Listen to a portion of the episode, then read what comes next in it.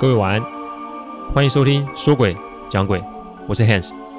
这十几年来啊，我一脚踏入一个非常冷门及奇特的领域，每天都在处理各种客户端委托的问题。问题除了人以外，不可免的也有各种科学及逻辑所不能解释的案例。之所以会开这个音频，是想要与各位分享心存善念的重要性。别以为鬼很可怕，因为在我看来，人比鬼还要让人恐惧。欢迎收听今天晚上的说鬼讲鬼。说鬼讲鬼的音频制作都有一定的程序规范，每个个案分享都要有客户的书面授权才可以开始整理、写稿、录音、试听、制作，因此每周只能录制一集，还请各位见谅。每个个案都代表客户与当事人的信任，因此啊，也只有我自己可以全权的做整理与制作。我知道这个样子的速度其实不快，但反正如果可行，我会做这行做一辈子。只要大家有时间，欢迎各位的收听。凶宅啊，我想大家都有听过。只要是发生非自然身故的房子，都可以被称为凶宅。现在的法规是买规定买房前一定要清楚告知房子的状况，但那是现在。以前的以前啊，我是说二十几年前啊，买房子真的要靠运气及做功课。凶宅看起来似乎是让人那么的避之唯恐不及，但各位可能不知道是，有人啊就专买凶宅，而且也只住凶宅。我的这位客户啊，萝莉哥就是这么个奇人啊。他既不是台面上的投资客，也不是房仲，也不是代书，他只是一个做生意的人。早年啊，得到一位香港命理师的提点，说他这辈子铁定没有婚姻及后事。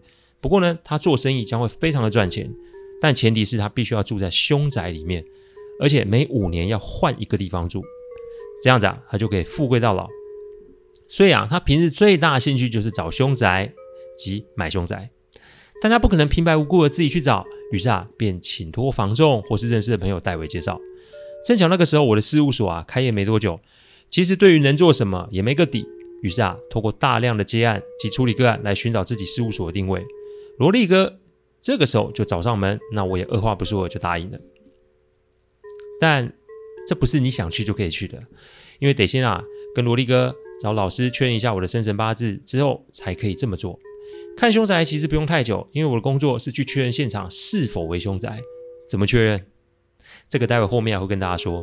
我们配合的前半年，其实啊没有什么事情发生，而且真的很好赚。因为我的角色不是去看房子，我的角色是去里面感觉房子。什么叫感觉？这就是今天要讲的案例哦。十分钟赚五万块，这个好赚吧？那半年啊，跟着萝莉哥，我赚了不少钱，也让事务所的营运有了一定程度的基础。但借由这一次案例，我才知道世上的钱啊，不是我想赚就可以赚的。这一次事件啊，也让阿基动了火啊，这也是第一次啊，他把我骂了个狗血淋头哦。这一次的案例呢是上半集，下个礼拜是下半集哦。话不多说，我们开始今天的案例介绍。基本上看凶宅啊，不是说没什么时间都可以看，看凶宅也是要看日子的。越不适合看房的那一天，就越适合看凶宅。萝莉哥看凶宅有几个条件：诸事不宜的日子，鬼月，凌晨十二点到一点，房子至少要两年没有人住，而且房子要断水断电。每次看房不会超过二十分钟，所以前半年我几乎啊一周就是去个两次至三次。这个时间啊也不知为何就跟阿基就没有联络了。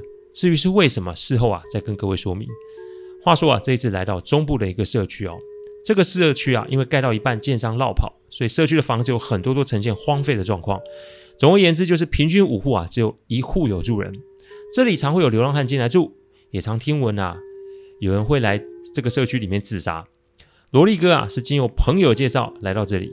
那天正好是鬼门开的第四天啊，我们当天晚上大概是十一点半就到了这个社区。由于这个社区在半山腰，所以真的有点阴森哦。萝莉哥跟我下车啊，开始在这个社区逛大街啊。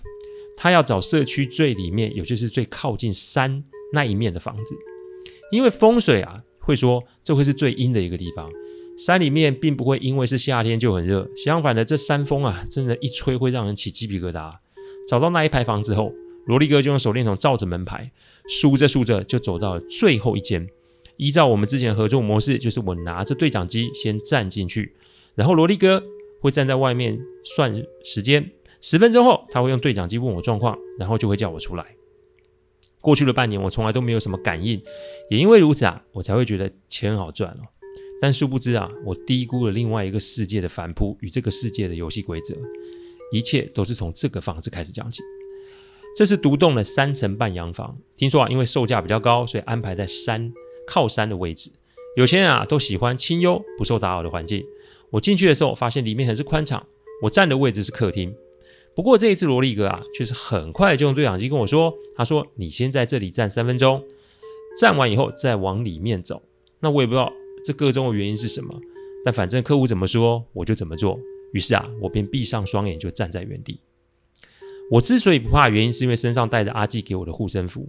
有听过上周的就知道，护身符如果遇见不干净的东西，会微微的发热哦。但这半年来，我从来都没有发热的感觉，所以啊，我就觉得萝莉哥应该是被人骗了才是。但其实到最后，我才觉得是我自己在骗自己哦。站着站着，我突然发现左肩有东西插过去。一开始我以为是虫，所以我不理会。但过没多久，换我的右肩又有东西插过去。那插过去的触感不太像是虫，因为理当来说不会有虫大到可以产生这么大的摩擦力才对啊。但不等我反应过来啊，接着就是右肩上面又被插过的感觉。这个时候我心里就有点毛了。接着是左肩上面，感觉啊，我的头上面有这东西绕着我，轮流在碰我的肩膀。我这个时候呼吸已经开始有点急促了哦。接着就是一个东西从我的右脸右侧插过去。我的脸颊、额头，甚至是鼻头，都明显感觉东西就这么插过去。这不可能是虫，感觉好像是一只手。大约啊，忍了三十秒，那个感觉又从我的脸左侧插至我的脸右侧。你要说没有问题啊，鬼才会信哦。萝莉哥听见我的喘息声，就跟我说：“你还好吗？” 我不敢多说什么，因为这很明显的不是虫。偌大的客厅里面也没有人，那是什么？应该很明显的才是吧。三分钟到了，萝莉哥要我往里面走。这一次是饭厅，也是一样要待三分钟。一开始没有什么感觉，但后来刚刚那种擦过的感觉又出现了。不过这一次比刚刚频繁多了，而且是一次全部的出现。就是这个时候，我的背后、胸前、肩膀、脸上、后脑勺都有那种被摩擦的感觉。我下意识的想要往后退。这个时候，对讲机又响起萝莉哥的声音：“今天晚上辛苦了，酬劳我加倍。”一听到加倍，我立马来了精神，但我却没有深究为什么萝莉哥会知道我要离开，心里面只想到白花花的钞票，见钱眼开啊，是我当下的写照。没多久，那个感觉没了。萝莉哥说：“再往里面走，这次是厨房。”一走进厨房，我就有一股呼吸困难的感觉，不但呼吸困难，而且还举步维艰。好不容易啊，走到厨房的正中间停了下来，我才发现自己没有办法站直哦。我确定我没有发抖。我也确定自己没有脚酸，这感觉像是啊，上面有很重的东西在压着我。各位如果有去健身房重训哦，不论你是拿哑铃、壶铃，甚至是杠铃啊，你在上半身负重的状况下，膝盖自然就会产生压力哦。我那个时候感觉就好像是举着杠铃做深蹲一样，不但是站不起来，而且还有一股很重压力从我的肩颈传至于我的膝盖。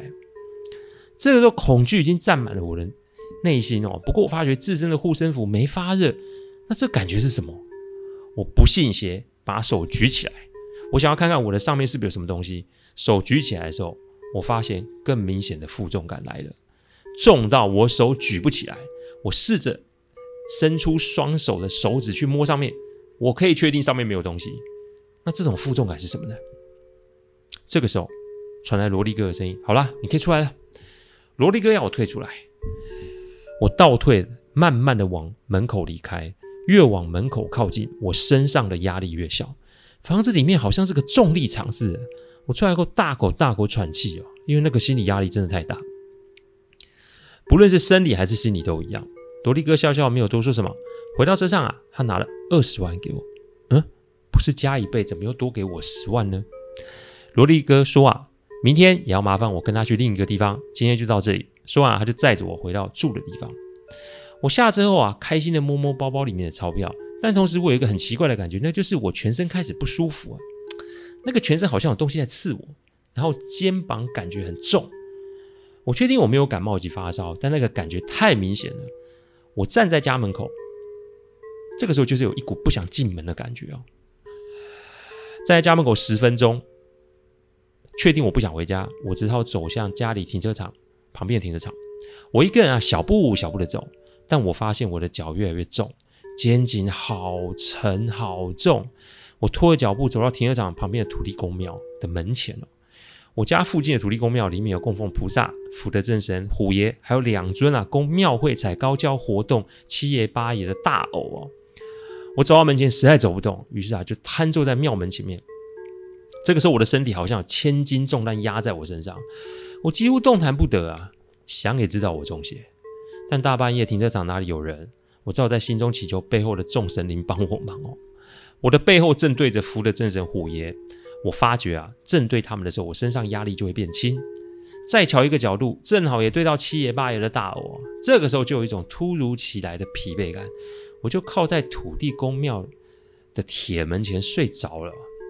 这一觉啊，睡到早上六点多，我被庙祝叫醒了。庙祝啊，是从小看着我长大的一个阿姨哦，所以算是熟识。大家看着我说：“哎，你怎么全身那么脏啊？去洗把脸吧。”我睡眼惺忪的被他拉到洗手间，不看还好，一看我就被吓醒了。